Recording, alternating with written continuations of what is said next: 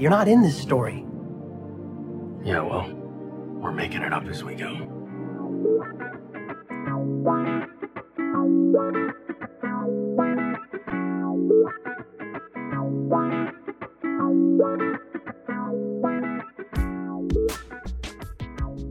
Hello and welcome to Making It Up As We Go, a Destiel fan fiction anthology podcast.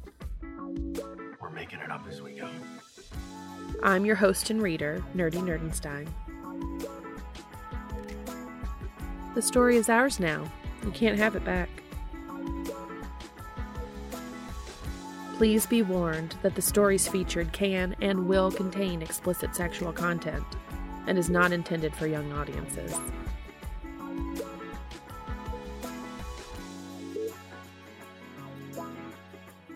Hello.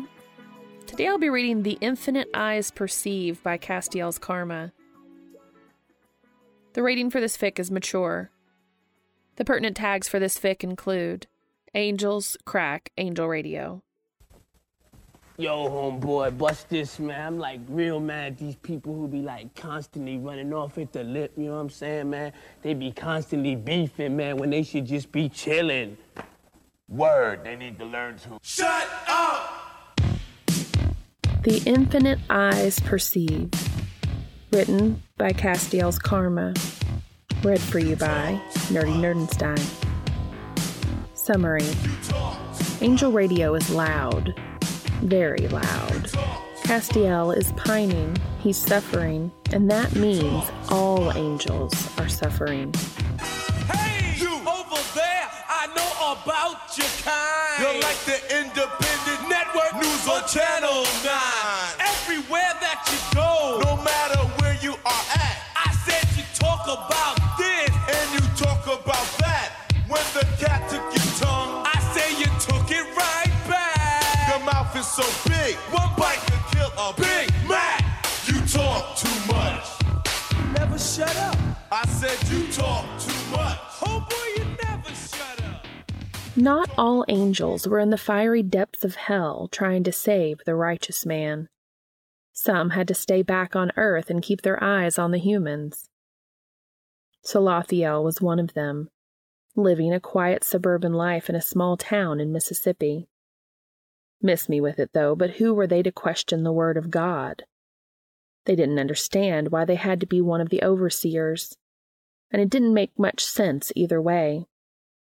When the apocalypse started, not much would be left of humanity anyway. Instead of wielding their flaming double sword, they were wielding a dish brush. Thankfully, they were soon finished. It was exhausting playing the role of a dotting female. The majority of the time, they didn't understand what God saw in humans. Their vessel, men, was good. Quiet, although she talked now and then. She slept most of the time, suspended in nothingness, but on occasion Salathiel allowed her to come forward and talk with her husband and three children. Their own kind, they understood. Humans were unhinged.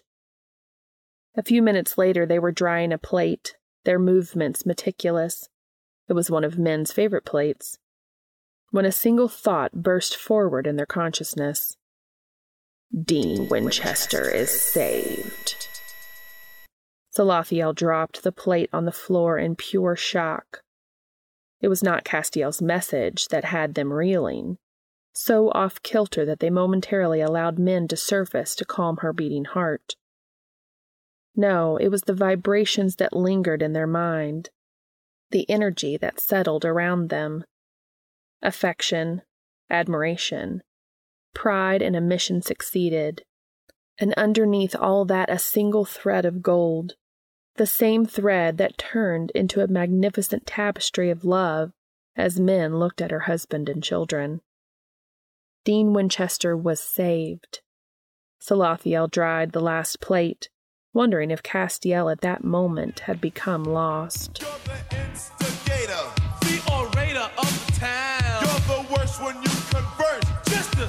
Big clown. You talk when you're awake. I heard you talk when you sleep. Has anyone ever told you that talk is cheap? You talk too much. Cadriel glanced at Metatron. He wasn't supposed to do that. The scribe sat near the throne of God himself, but Cadriel couldn't help but feel a sense of curiosity. The scribe had knowledge about the Word of God, something that no other angel had. The vessel Metatron had chosen was not formidable, but Cadriel didn't ponder on that much. What he wanted to know was where God was. Surely he was to lead them in a fight against demons. Metatron had looked upon the face of God, was in his favor. Many angels waited for God's next command. Yet all that came to them, to him, was silence. Someone that wasn't silent was Castiel. Just as Metatron was about to speak, Cadriel heard Castiel's thoughts. Judging by Metatron's and Jael's reactions, they did too. He's beautiful and strong, unwavering in his loyalty and always fighting for good. Cadriel blinked. Dean Winchester hardly fought for good. How could he when he was allied with the humans? He looked at Jael, his garrison leader, who shook her head slightly. Cadriel was just about to go over his briefing with her. He tuned in on her presence, shielding away every other angel. The hum and vibrations of the host in his mind became a quiet, soft whisper. As I was saying, Commander Jael, the next course of action is to. His skin looks so soft, touched by a myriad of freckles. How is it that the beauty of the human form is but a candle to the burning sun that is Dean Winchester? Cadriel went still. He didn't hear that. He looked around, but it seemed everyone in his presence had heard it.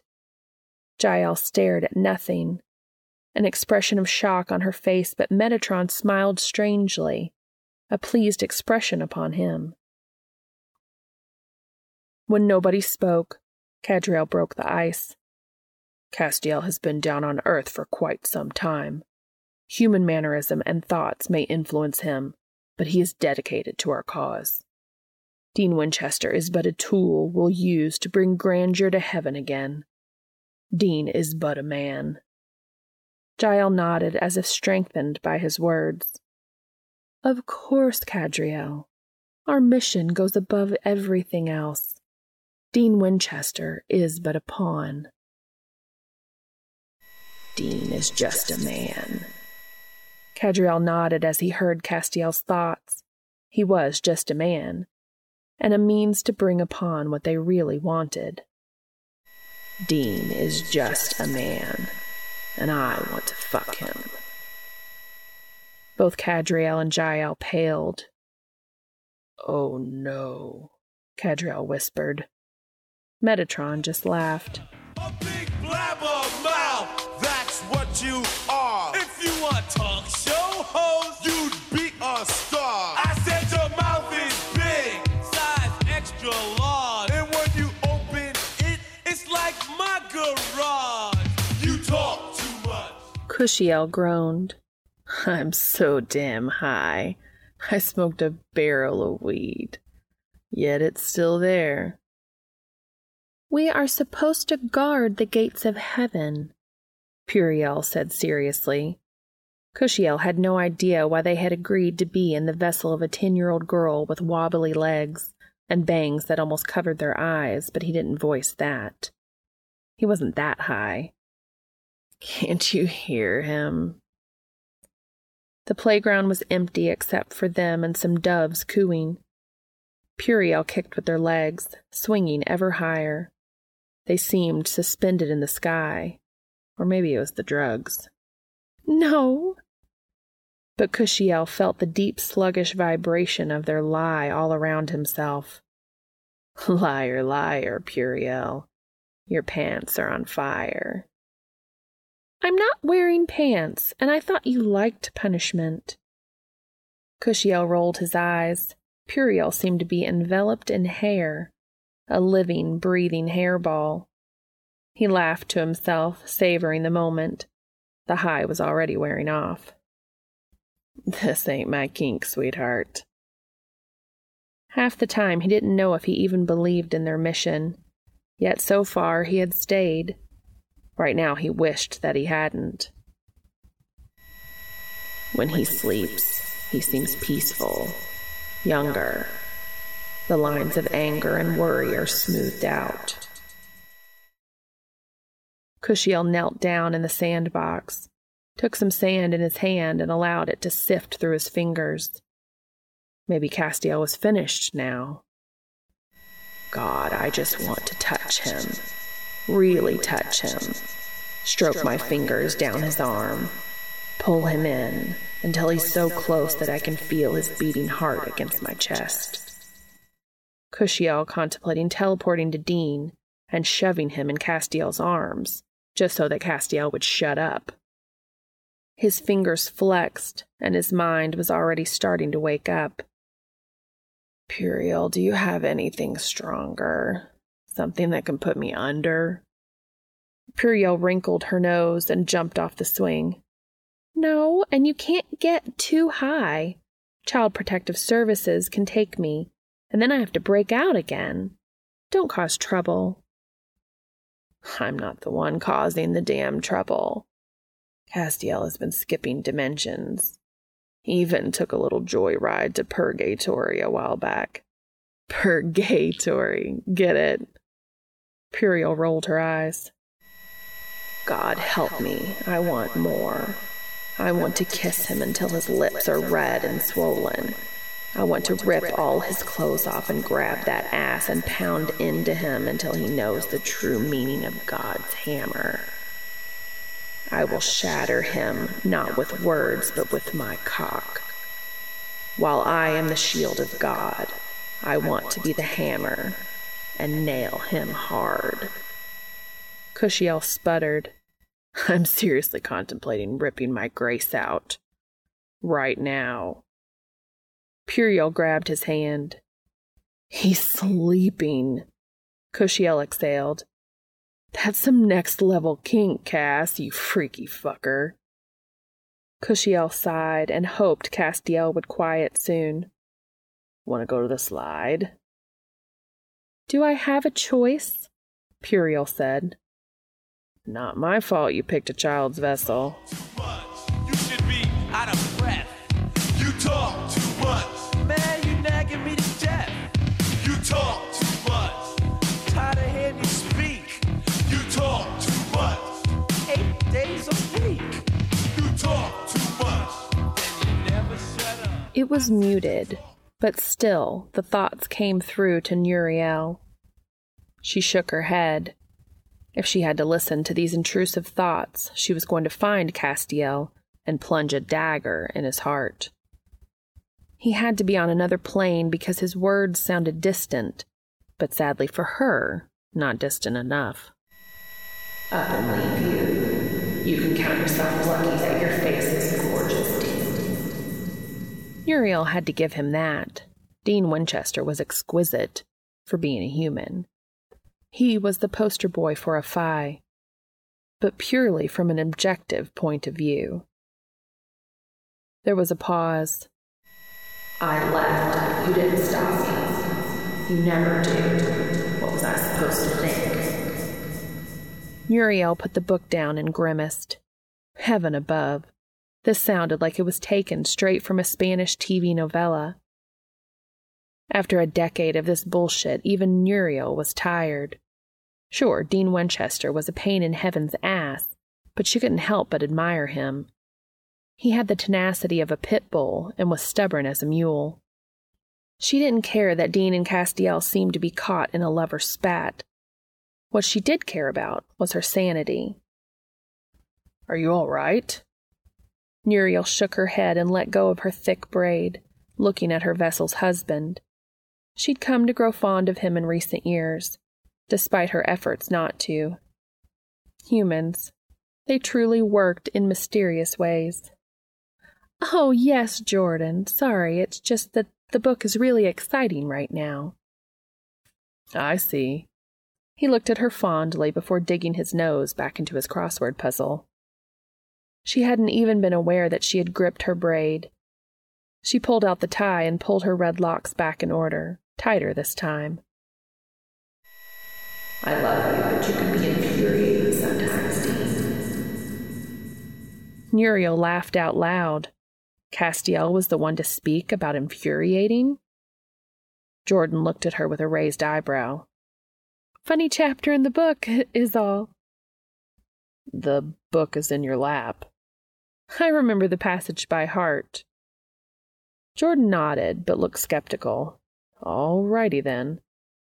There was a pause then, so long that Muriel exhaled softly. She cursed Castiel's longing.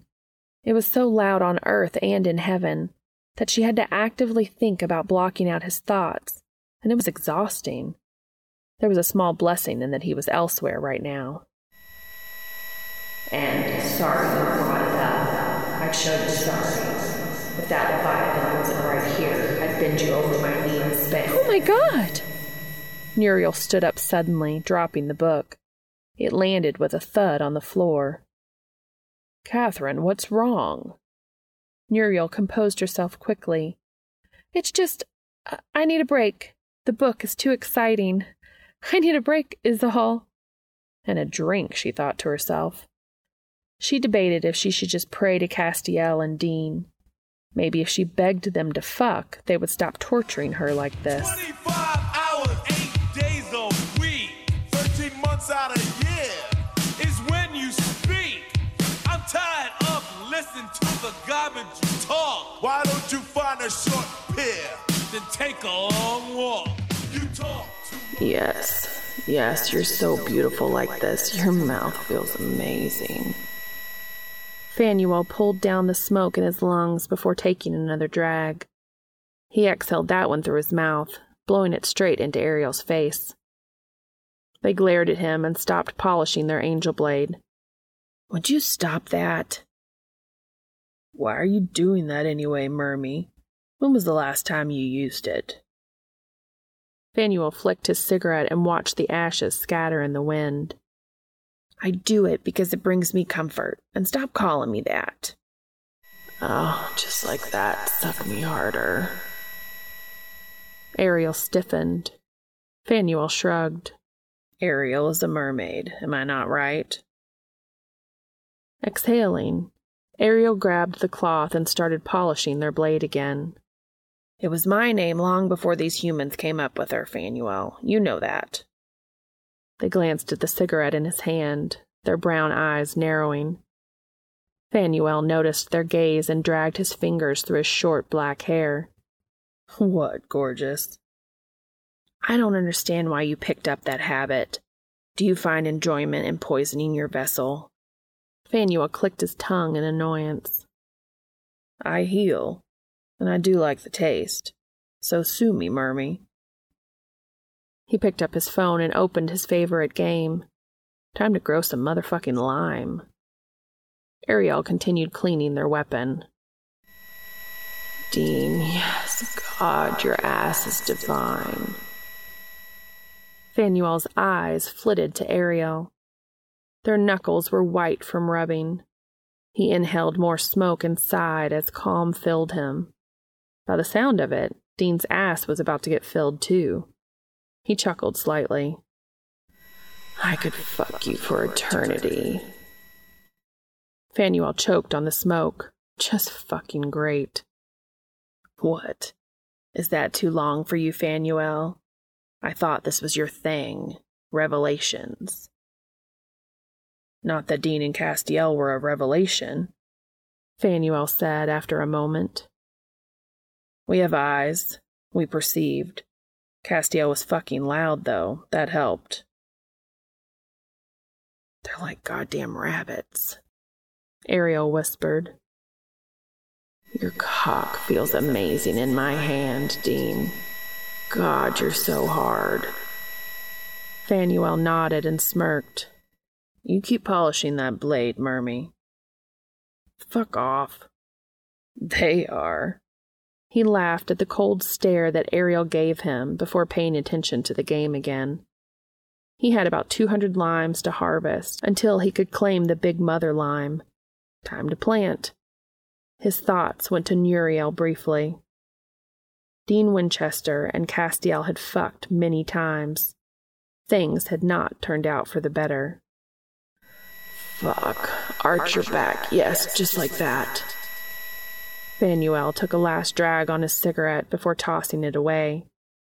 If he was lucky, he'd forget about Castiel's sex life around Lime Plant 67.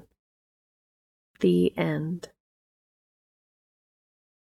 Thank you so much for listening. Shut up!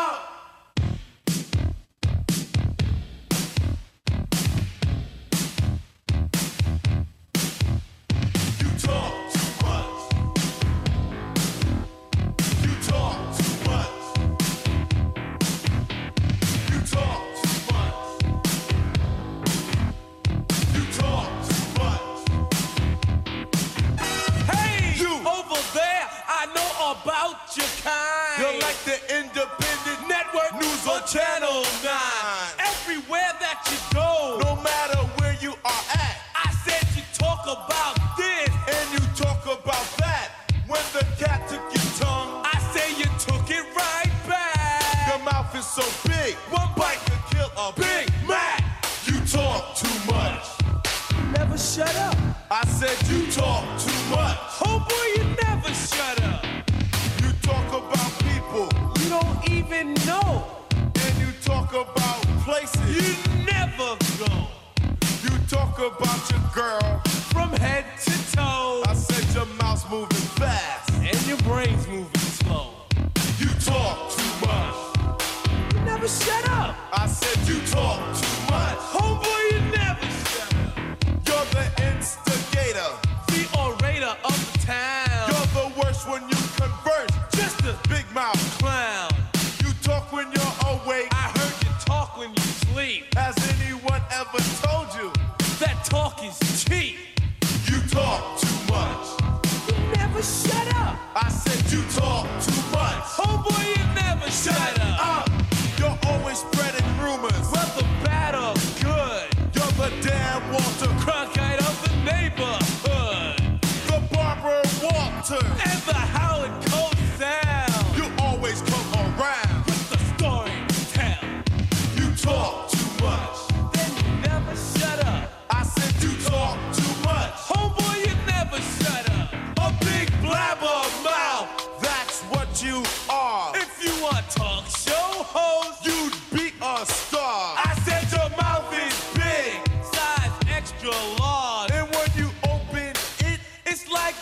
Garage.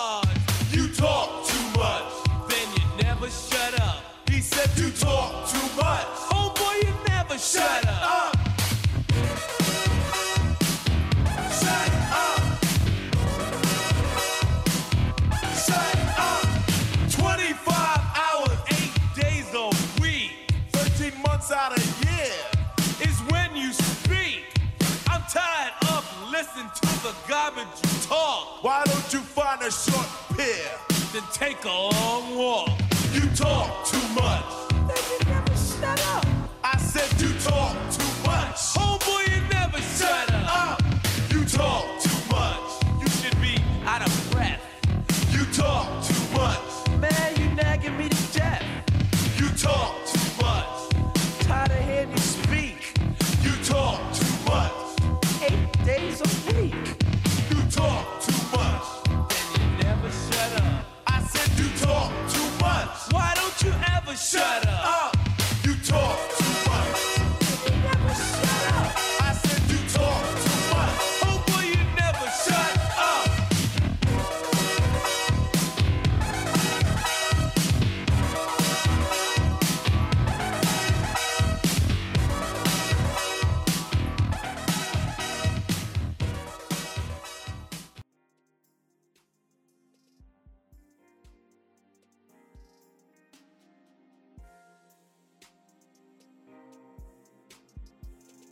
Thank you so much for your support.